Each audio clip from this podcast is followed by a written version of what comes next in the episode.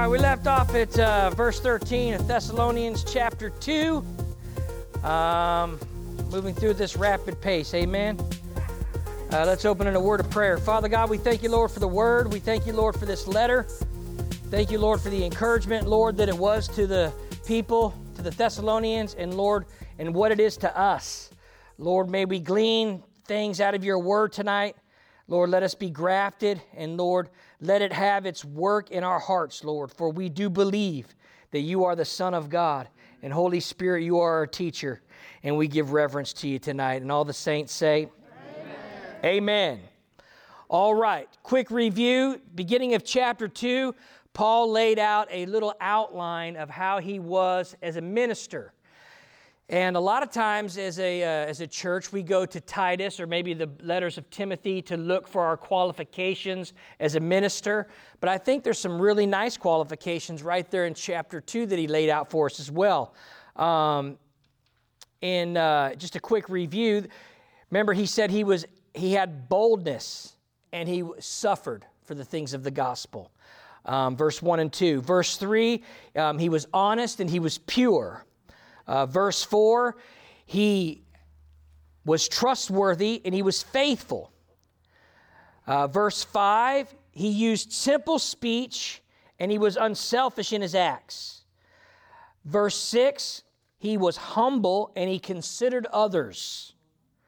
Verse 7 and 8 describes him as being gentle and full of love, like a nursing mother is the picture that he painted for us. Verse 9, he, had self, he was self sacrificing, um, a working brother. Verse 10, he was blameless in his conduct.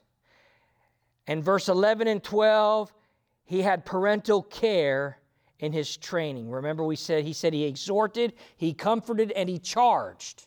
Praise God. You need all of those, you know, and you need gentleness. And we can't just be always gentle. You need to charge every now and then, but we can't always be charging, praise God. Amen. Sometimes we need to be nurturing. Hallelujah. So, nice little, so if you want to look for um, some qualifications for your own life as a minister of the gospel, the first 12 verses of chapter 2 is a good place to uh, ask God to help you with. All right, so verse 13. I'm in the King James. That's the one. That's the one Paul wrote. Yeah, you're right.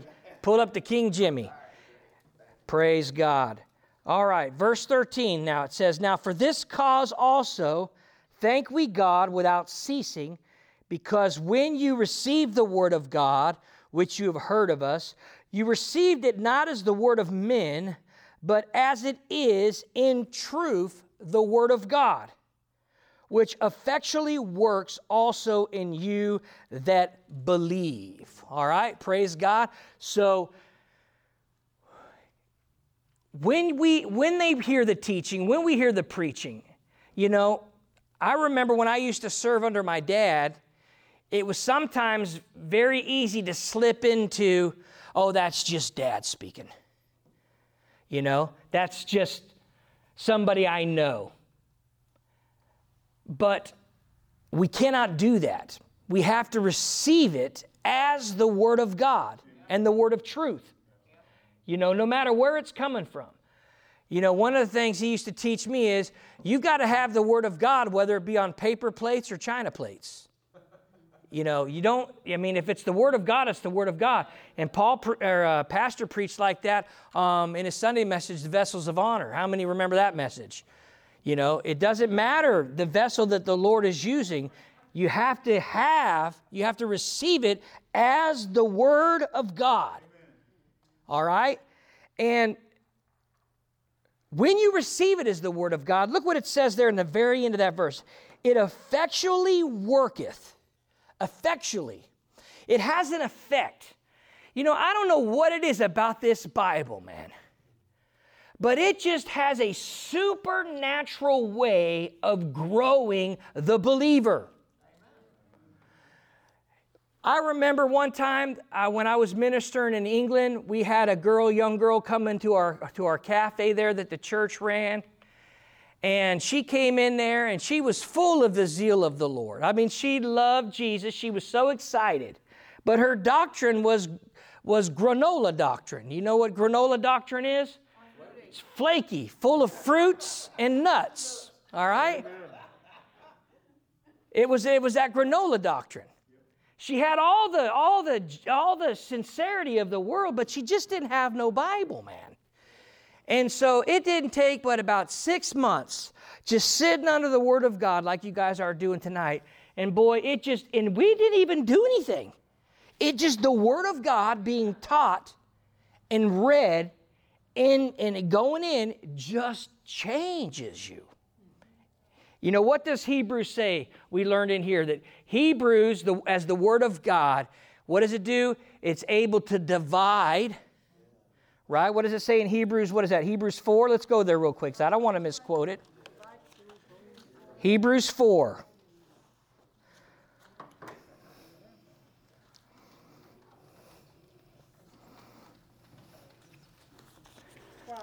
Hebrews what? Hebrews 12. Hebrews 12, what's the verse there? Hebrews 4:12. 4:12. There we go. 4:12. All right, Hebrews 4:12. Say amen if you're there. Amen. amen. All right, look at that. Now, for the word of God is quick. That word quick there is living. See, it's alive. Remember, these words are just not good ideas or the thoughts of men that they decided to put on paper. This Word of God is the very living Word of God that made us alive. Remember, it says in Adam, he breathed life into Adam, and Adam became a what? A living soul. He breathed into him, didn't he? And then the scripture says, the, the Word of God that all Scripture is what? Inspired, or that literal translation is God breathed. All Scripture is God breathed, it says. So, this God breathed word is the same thing that gave Adam life. It's the same thing that gave us life. And that's why Jesus said, Man shall not live by bread alone, but by every word that proceeds out of my mouth because it's that life giving word. And it's, it's like Miracle-Gro. I mean, somehow or another, as it gets in you, you just supernaturally change as an individual. Amen? Because look what, if you're finishing here in 412, it says, the Word of God, it's quick or living and it's powerful. And it's sharper than any two edged sword, piercing, it, go, it pierces even to the dividing asunder of soul and spirit in the joints and the marrow. Now look at that. It pierces, it divides soul, spirit, and body or flesh. Joints and marrow, it calls it there. So the Word of God, it, it's able to discern what is flesh, what is soulish, and what is spiritual. You know, a lot of times people are led out of their soul out of their out of their soulish feelings, but their soulish feelings are not the word according to God's word. They have good intentions, they mean well, they may be very sympathetic to a person's needs, but if they're not led through the word and they're led by their soul, their soulish feelings, then things can get messed up. Amen. That's why we need the word of God to come in and divide, pierce, divide between spirit, soul, and body. Amen. And the thing is, it's I like how he says there that it goes between the joints and the marrow. The joints and the marrow. Right in the, the small places. The marrow is like, that's like in the very part of the bone, isn't it? And isn't the marrow like some of the most, uh, if you have bad marrow in your body, it the whole body suffers, doesn't it? The marrow is a vital, important part of the body. Amen. And um, there's another scripture, I think it says that the word of God is flesh to my, or is life unto my bones, it says. So, anyway, it's also, look at there, it is a discerner of the thoughts and the intents of the heart. And that is why we have to have a daily diet of the scriptures because the Bible says the heart of man is deceitfully wicked. Who could know it? We're always trying to fool ourselves that we're better than we really are. You know what I mean? But the Word of God will put me in check real fast. All right, so that's how it effectually works, okay? So they received that word from Paul as the Word of God, and it was quicker than a two edged sword doing its job. Amen? All right, now verse 14, back to Thessalonians, it says, For you, brethren, you became followers of the churches of God, which in Judea are in Christ Jesus. For you also have suffered like things of your own countrymen, even as they have of the Jews. All right, we discussed that pretty thoroughly in the beginning of the book. The Thessalonians, they suffered affliction for what they believed. Amen. They went through persecution, just and Paul said, just like I was persecuted by my own countrymen, you guys were persecuted by your own countrymen for forsaking the temples of Athena, for, for forsaking the orgies, for forsaking the brawls and the pagan worship. You were persecuted for coming to God and fashioning yourselves in holiness. Amen? And how many of you know you can tell when you're really starting to live a holy life because you get persecuted? Because your holiness on your life it uh, makes other people around you uncomfortable all right? And then what do they always try to do? They always try to put it on you. That it's your fault. That you're the reason why you're making them feel bad. I'm, hey i didn't sign up for this thing to make other people feel bad did you? I just know the bible says walk ye be ye holy because i'm holy. And so we try to be like our father and all of a sudden the person next to us gets a complex because all of a sudden we're trying to make them look bad. No, you already were bad. And so was I, praise God. All right, so they receiving some affliction here from their own countrymen. Who now look at this now. Verse 15. He's talking about the Jews here. He says, for you also suffered like things of your own countrymen, even as they have of the Jews, who both killed the Lord Jesus and their own prophets, and have persecuted us, and they please not God. That's powerful. They please not God, and are contrary to all men. Remember what Pastor taught us in the Romans? How do you please God? Faith. Faith. That's how you please God. What's the work of God? How do you work the works of God? Believe on Him whom He has sent. So they were not working the works of God and they were not um, pleasing God because they did not have faith in the one whom He had sent. As a matter of fact, they killed him. And it says, and he, they killed their own prophets, and they have persecuted us, Paul said. Look at that at the last part of that verse. And they are contrary to all men all men, forbidding us to speak to the Gentiles that they might be saved. Can you imagine? Can you imagine swimming in an ocean and having two air tanks on your back and you see somebody chained to a sea floor and you have the ability to give them air oxygen so they can survive, but yet you deny them. Kind of reminds me of this of the story of the, the Good Samaritan.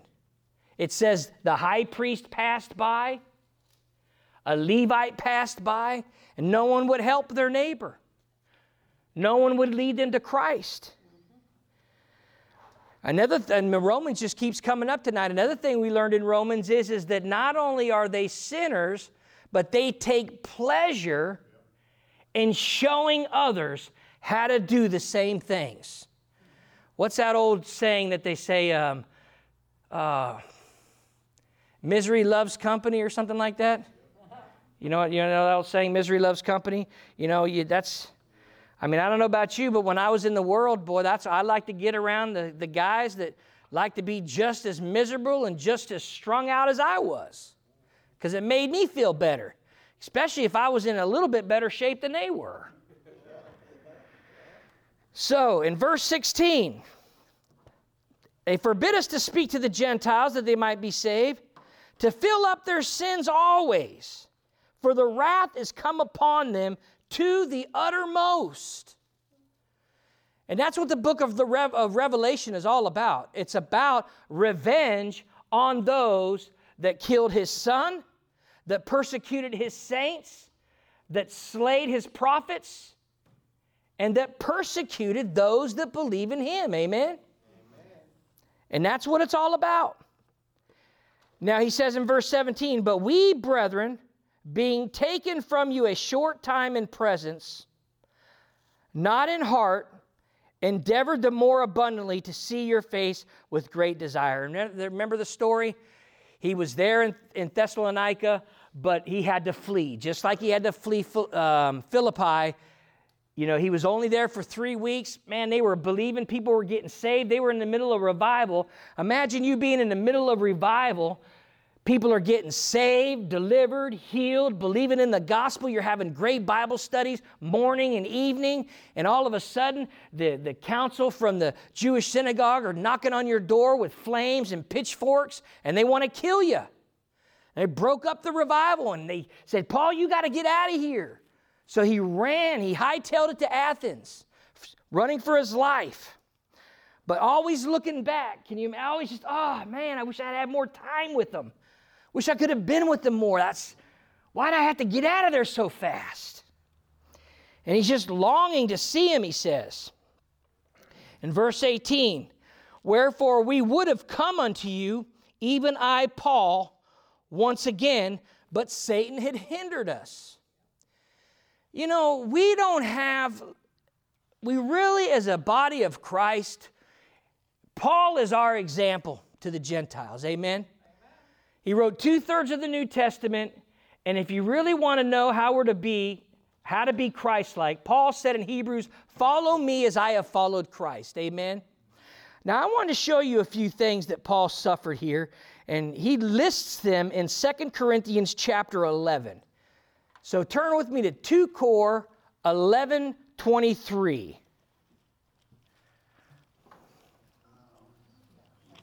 Second Corinthians chapter 11.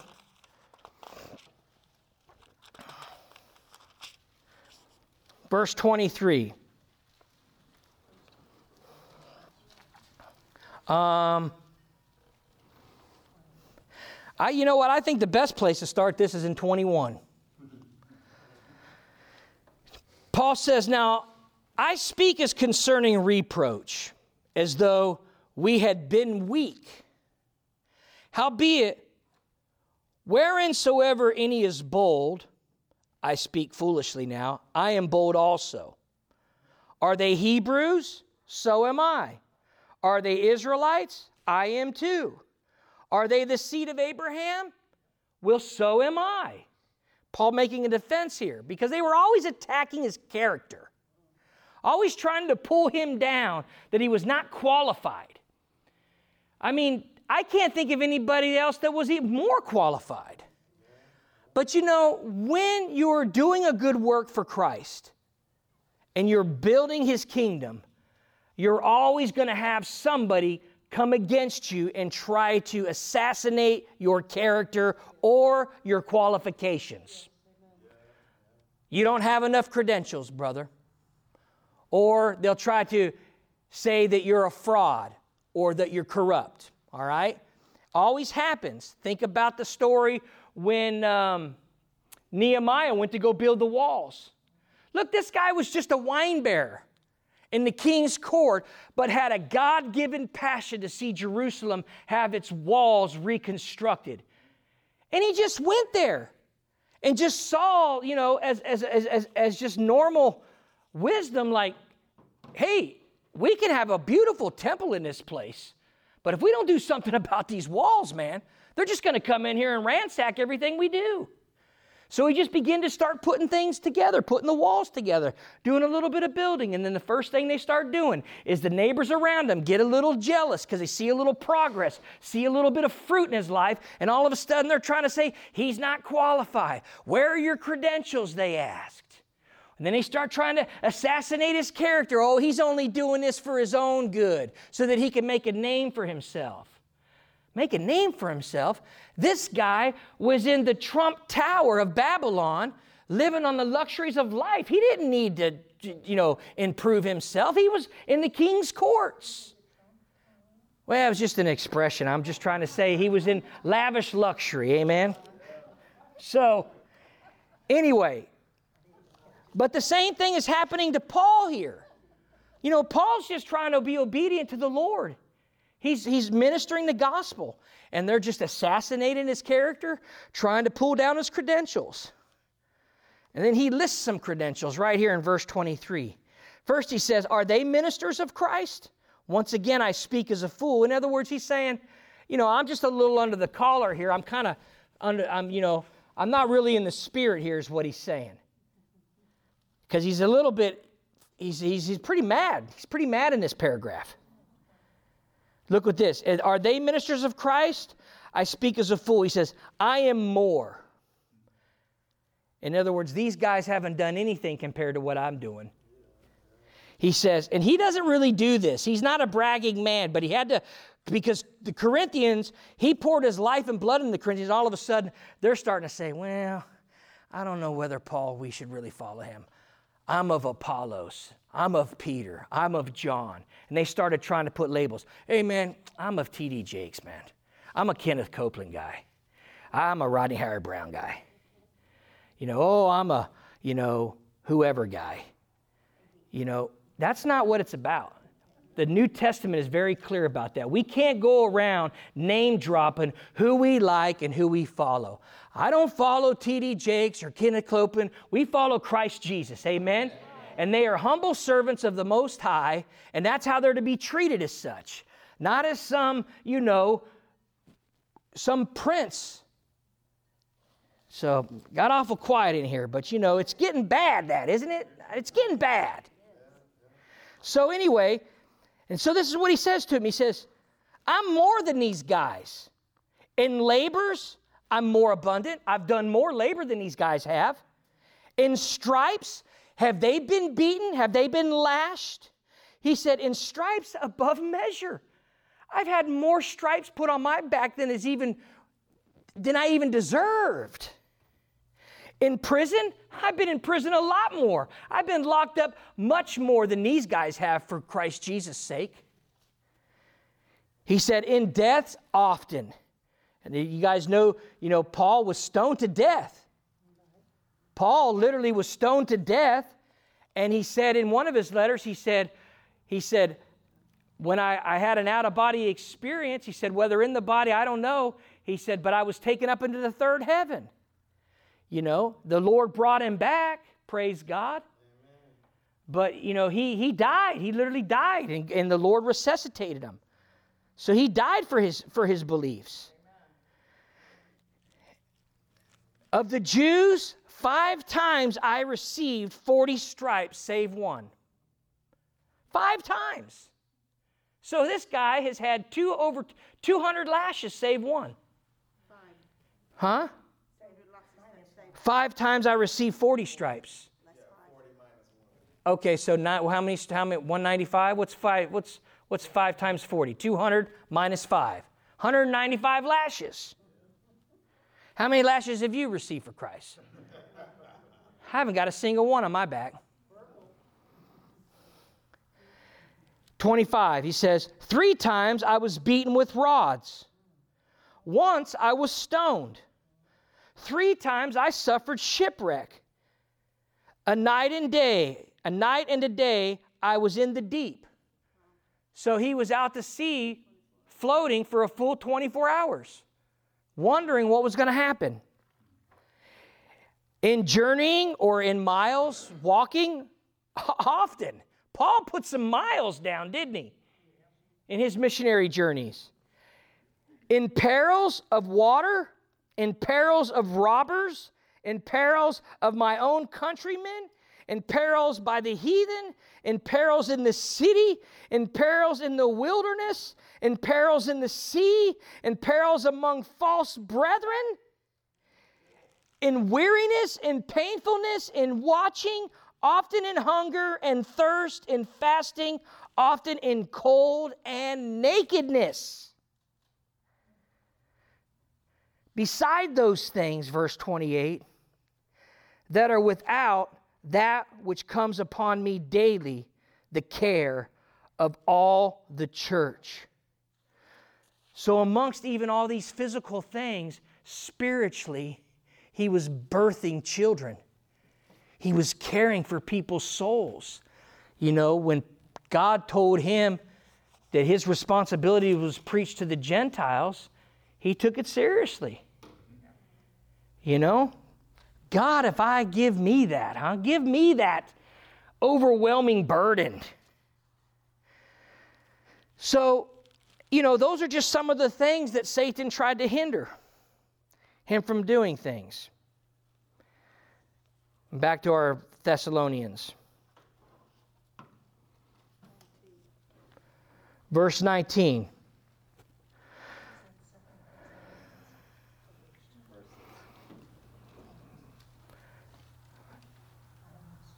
1 Thessalonians 2:19 says, "So for what is our hope or our joy or our crown of rejoicing?" You know, I've been through all these things. What good is it? I mean, on the outside, it certainly doesn't look like it's going to be much payday in this life. Amen. He says, Or what is a crown of rejoicing? Are not even you in the presence of our Lord Jesus Christ at his coming? For you are our glory and joy. So Paul's saying, Hey, I've suffered all those things that I just listed in Corinthians. What, what, what am I getting out of it? What am I looking forward to? Why can't I keep doing it? It says he got whipped, what, 40 lashes five times. Why didn't he stop after the first time? Why didn't he just say, Man, this is too much? You know, after the first shipwreck, why didn't he just say, Man, I've had enough of this? What kept him going? He had a revelation. The mystery of the revelation of the translated saints that will meet Jesus Christ in the air. The book is full of it. God gave Paul the revealed mystery that when Jesus Christ comes back, he will gather the saints together with him, and we will be with him together in the cloud. And so what he's saying is is what I'll tell you what keeps me going. The fact that you will be with me in the presence of our Lord Jesus Christ at his coming. Amen. That's what kept him going. Every city he went to, every person that he believed, that believed, and he needed to preach and keep building their faith, he was just waiting and hoping and wanting and longing that when Jesus Christ comes back, that they are going to be with him, with the Lord, in the presence of the Lord at his coming. You know, that's us. You know, that's the hope you know, those that have died for the gospel for our sake, they didn't care what about their their creature comforts. They wanted to make sure that we made the rapture. That we made the second coming of the Lord. Amen. Amen. Now, if you was to do a Bible study and a, a, research in your phone right now, and you was to do a, a word lookup in the Bible for the word rapture, how many know you wouldn't find the word rapture? It's not in the New Testament. It's nowhere, it's nowhere there. Okay? A more true English translation, we should just use caught up. Caught up together. Catching away is the English translation. The word they got the word rapture from is go with me for verse uh, chapter 4 real fast. Same, same book. Um, and uh, First Thessalonians, and we're going to go to Verse 17, 417. Then we which are alive and remain shall be caught up together with them in the clouds. All right? That word caught up is a word in the Greek called harpazo. All right?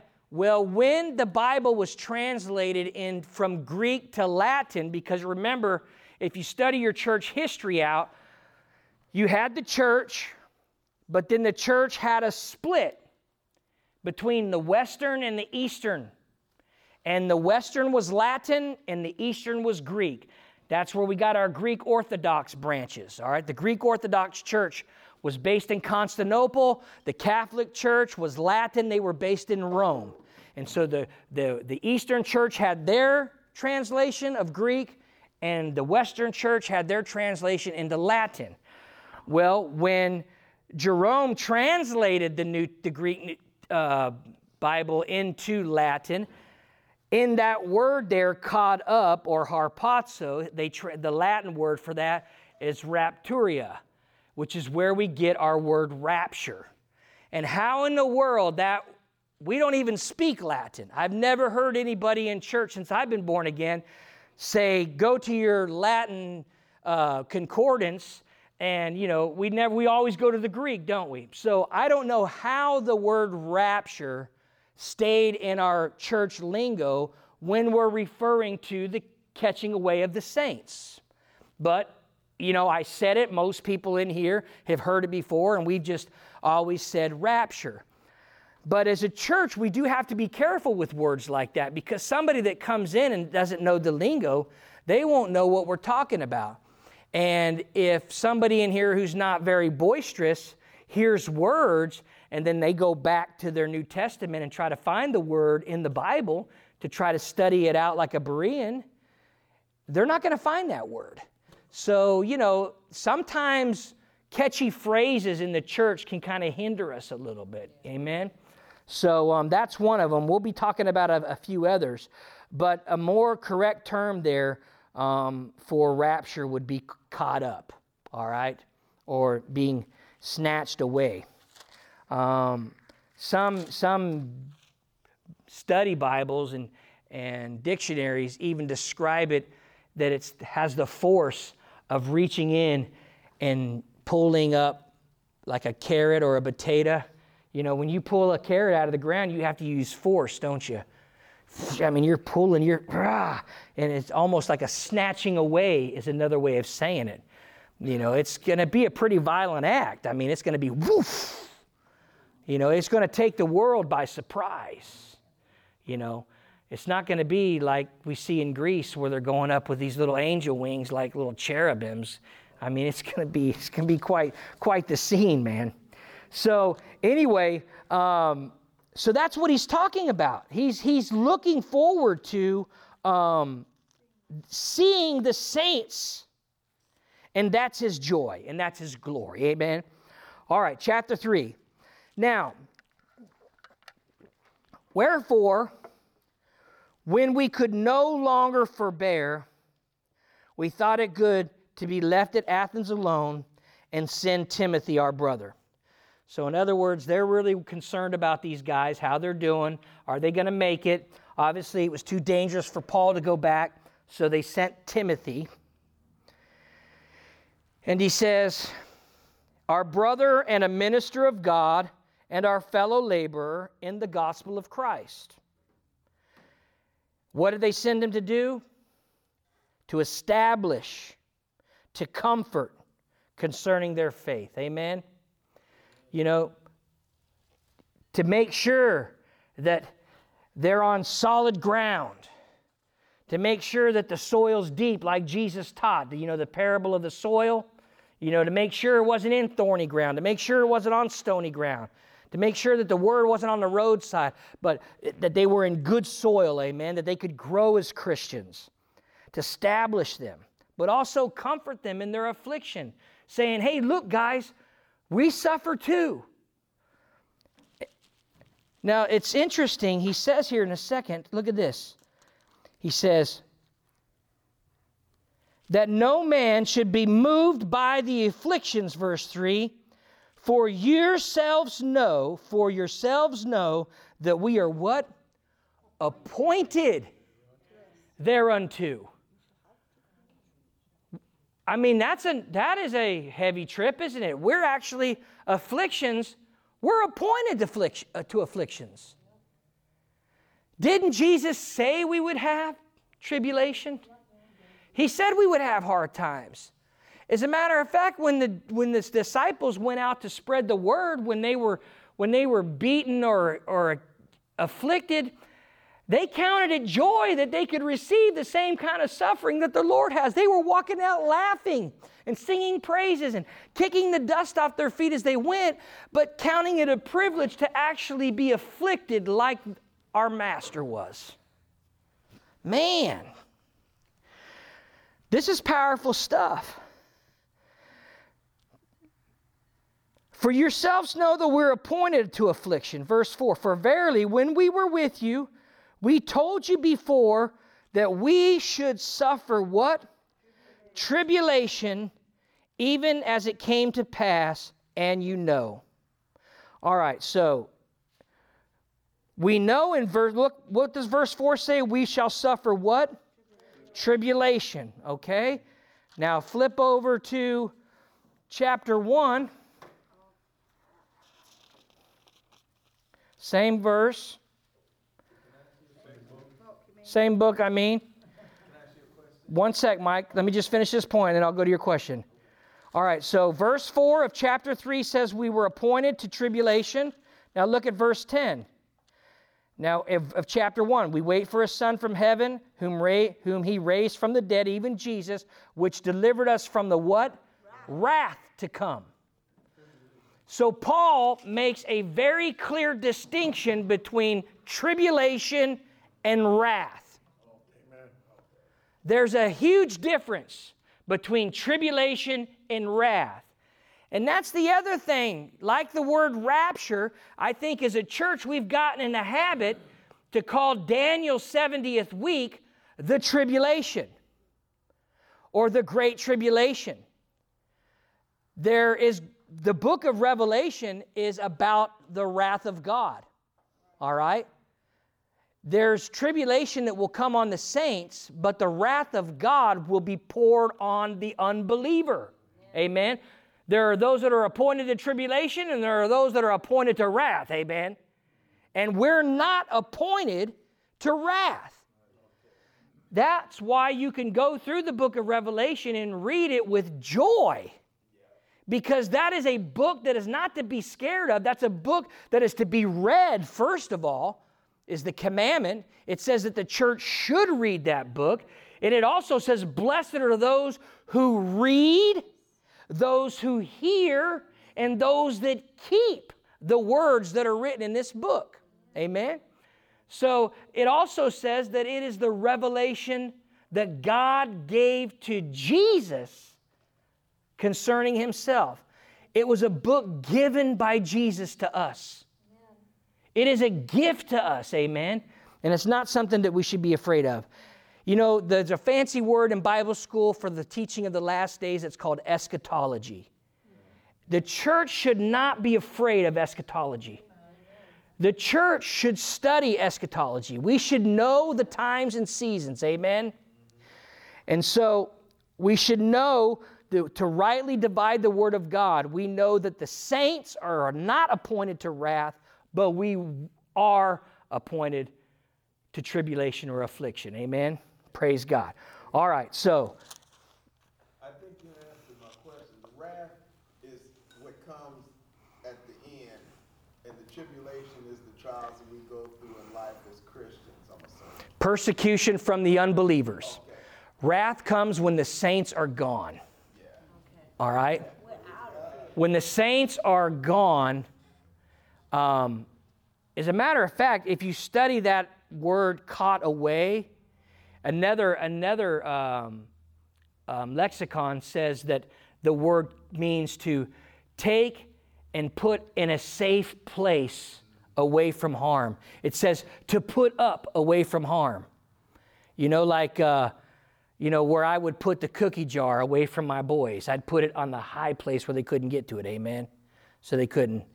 Maybe cookie jar is not really probably a good example, but you know what I mean. In a high place.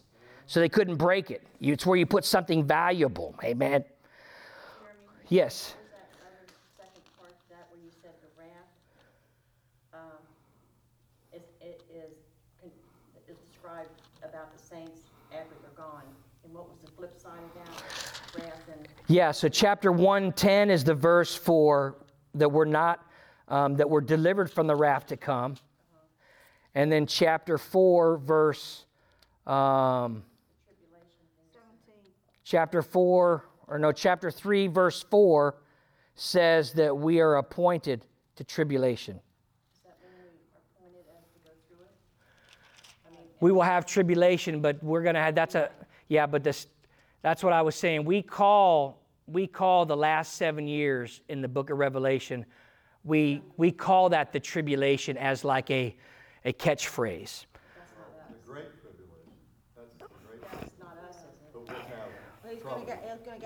You'll have troubles, but as a whole, people tend to re- refer to the seven years as the tribulation. You know, it's the tribulation, but it's if you study it out correctly, there is three and a half of good, three and a half of bad. And when he calls, when Jesus talks about the great tribulation, he's talking about the, the latter portion. But you're, you're speaking of the tribulation of life. tribulation- I'm talking about tribulation, persecution for your belief. All right? So let's be clear on that. I'm going to get I'm going to deal a little bit in this study with Daniel's 70th week, but not in depth, but there'll be some places in Thessalonians that tells us that we must needs go there. But I'm not going to go there tonight. Praise God. It with 10 minutes left. All right. So, chapter 3 verse 5 now. For this cause when I could no longer forbear, I sent to know your faith, lest by some means that the tempter had tempted you and our labor was in vain. All right, so he was concerned about their steadfastness and their faith. You know, we got that. The tempter comes, doesn't he? The tempter tries to steal what God has done. You know, the Bible says that we're to be slow to speak. And it never fails when you get a young believer full of zeal in the Lord, they grab that microphone and they begin to give God praise. And maybe all of a sudden, maybe a gift of the Holy Spirit begins to be stirred up in them, like a prophecy or an exhortation or a gift of discernment. And they begin to move in the Holy Ghost. It never fails, man. I can just hear boom, boom, boom, ba-dum, bum, bum, ba-dum, boom, boom, boom, ba-dum, bum, bum, ba-dum. Another one bites the dust, man. You know, it's just the tempter, he just comes to snatch them. The minute they begin to speak and begin to glorify God, he just comes in and takes them out. And what Paul comes to do here is he's coming to establish them in what? In grace. Because let me tell you something. When that young believer he gets tempted and the tempter tries to take him out, the first thing he's going to deal with is shame. I failed. Look at me. I'm miserable. You know, I've stood up in front of the church. Now I'm just a fool. Now they're all going to think I'm a hypocrite. I'm no good. I don't even know if I'm saved anymore. But that's why we need the gospel of the grace of God. Hey, brother, look, man. No, you keep going. The Bible says if we confess our faults, our sins, He is faithful and just. We have an advocate. We have Jesus. God sees you as Jesus. Plead the blood, repent, ask for forgiveness, and move on and be done with it. But man, we've got people in the church, they fall one time, they've got to go through like four or five or six months of pure hell trying to get back to where they were because they're so burdened by their grief and guilt. The grief and guilt was taken in Jesus' hands and in his feet and on his head. The pain, the suffering, the bleeding, the bruising. He took that all. That we, yeah, that we don't have to carry that. You know, I, I know about you, I know about me. I wasn't good when I started this thing. It wasn't my great character that brought me into the kingdom. It certainly wasn't my great looks. You know, it was faith, man, huh? Faith. So, this is what Paul's concerned about. He knows. I mean, he's only there three weeks and he had to establish leaders in the church. Leaders in the church only been saved three weeks. The thing I've learned is God doesn't bring condemnation on you. The devil brings condemnation on you when you fall away from the Lord. The Lord brings conviction on you, tell you softly, you're going in the wrong direction, come back this way. The devil wants to bring that condemnation that you're talking to. Yep. You want to give up. Exactly. The devil is, he doesn't have a concept of grace. He doesn't understand grace. Because you know why? He's never received it. He never will. Because what's the first thing he tries to make you feel like? He hits you with, oh, you sinned. And now you're no good. But I was a sinner before Jesus made me good. You know, that's not my qualification. Being good is not the qualification. And he tries to make you feel like, well, if you hadn't have done that, you'd have been okay. Well, no, that's not, that's not true. That's works. That's law. That's not faith. So he's concerned, says in verse 5, the tempter had tempted you. I wanted to make sure that we didn't labor in vain. You know, because he knows that the devil's going to come in and tempt them and try to make them fall. In verse 6, but look at this. But now when Timothy came from you unto us and brought us good tidings of your faith and your charity or your love, and that you have good remembrance of us always, desiring greatly to see us, and we also to see you. So you can just hear the joy in Paul's voice there. They didn't forget about him. You know, it wasn't just a, a, a quick three week revival and then everybody went back to living like the devil again. You know what I mean? It was a, it took root. Amen. How many know the gospel took root in your heart? It took root in my heart, and I praise God for it. So in verse 7, he says, Now, brethren, we were comforted, we were comforted over you in all of our affliction and distress by your faith. So, in other words, all the beatings, all those things that I listed in Corinthians chapter 11 there, it didn't mean nothing because they were comforted by their faith. For now we live, he says, if you stand fast in the Lord. Notice what he says there. Where is the uh, for we what? For now we live. Hebrews says, now faith is. Faith is now, amen? Now is the day of salvation. Now is the day to turn from God. Oh, brother, I'll come to church in a couple of weeks. I just got to, you know.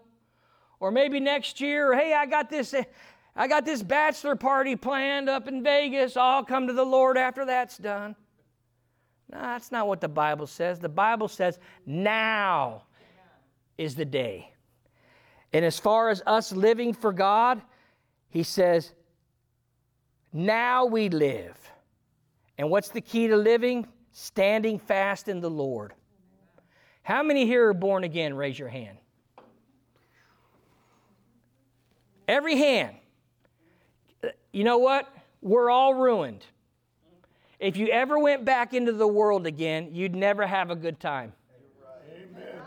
You're done. You are done. You know, we will never, we're ruined because no matter what we do in the world, we will never be satisfied again. We've tasted heaven, something's happened on the inside of us, and we will never be the same. And so, because of that, we live now as we stand fast in the Lord. That's the only place to stand. That's the only place I have left to stand You know, the Bible says, having done all to stand, therefore stand. Now that you've done everything to stand, stand.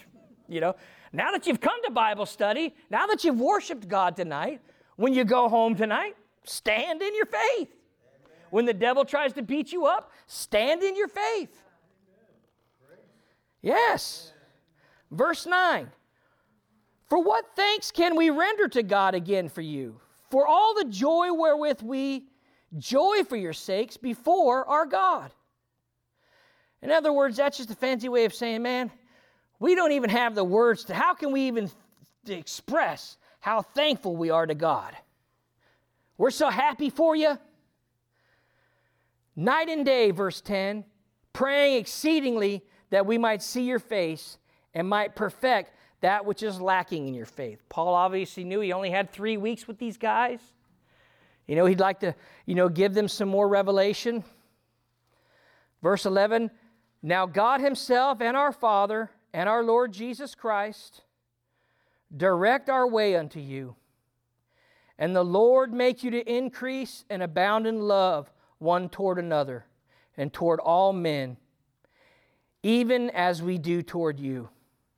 And to the end that he may establish your hearts unblameable in the holiness before God, even our Father, at the coming of our Lord Jesus Christ with all his saints. What a great prayer to pray over people. Amen. That's just, I pray that right now over you. I say, I pray that, Lord, the people in this room, Lord, that you would make them to increase and that you would make us, Lord, to abound in love toward one another and toward all men, God, even as we love towards you. Let my love that I have for you spread out to everybody that I see in front of me, Lord. And to the end, may establish your heart unblameable in the holiness before God, even our Father, at the coming of our Lord Jesus Christ with the saints. Amen. I want to see you in the clouds. Amen. I'll see you in the cloud, praise God. Hallelujah.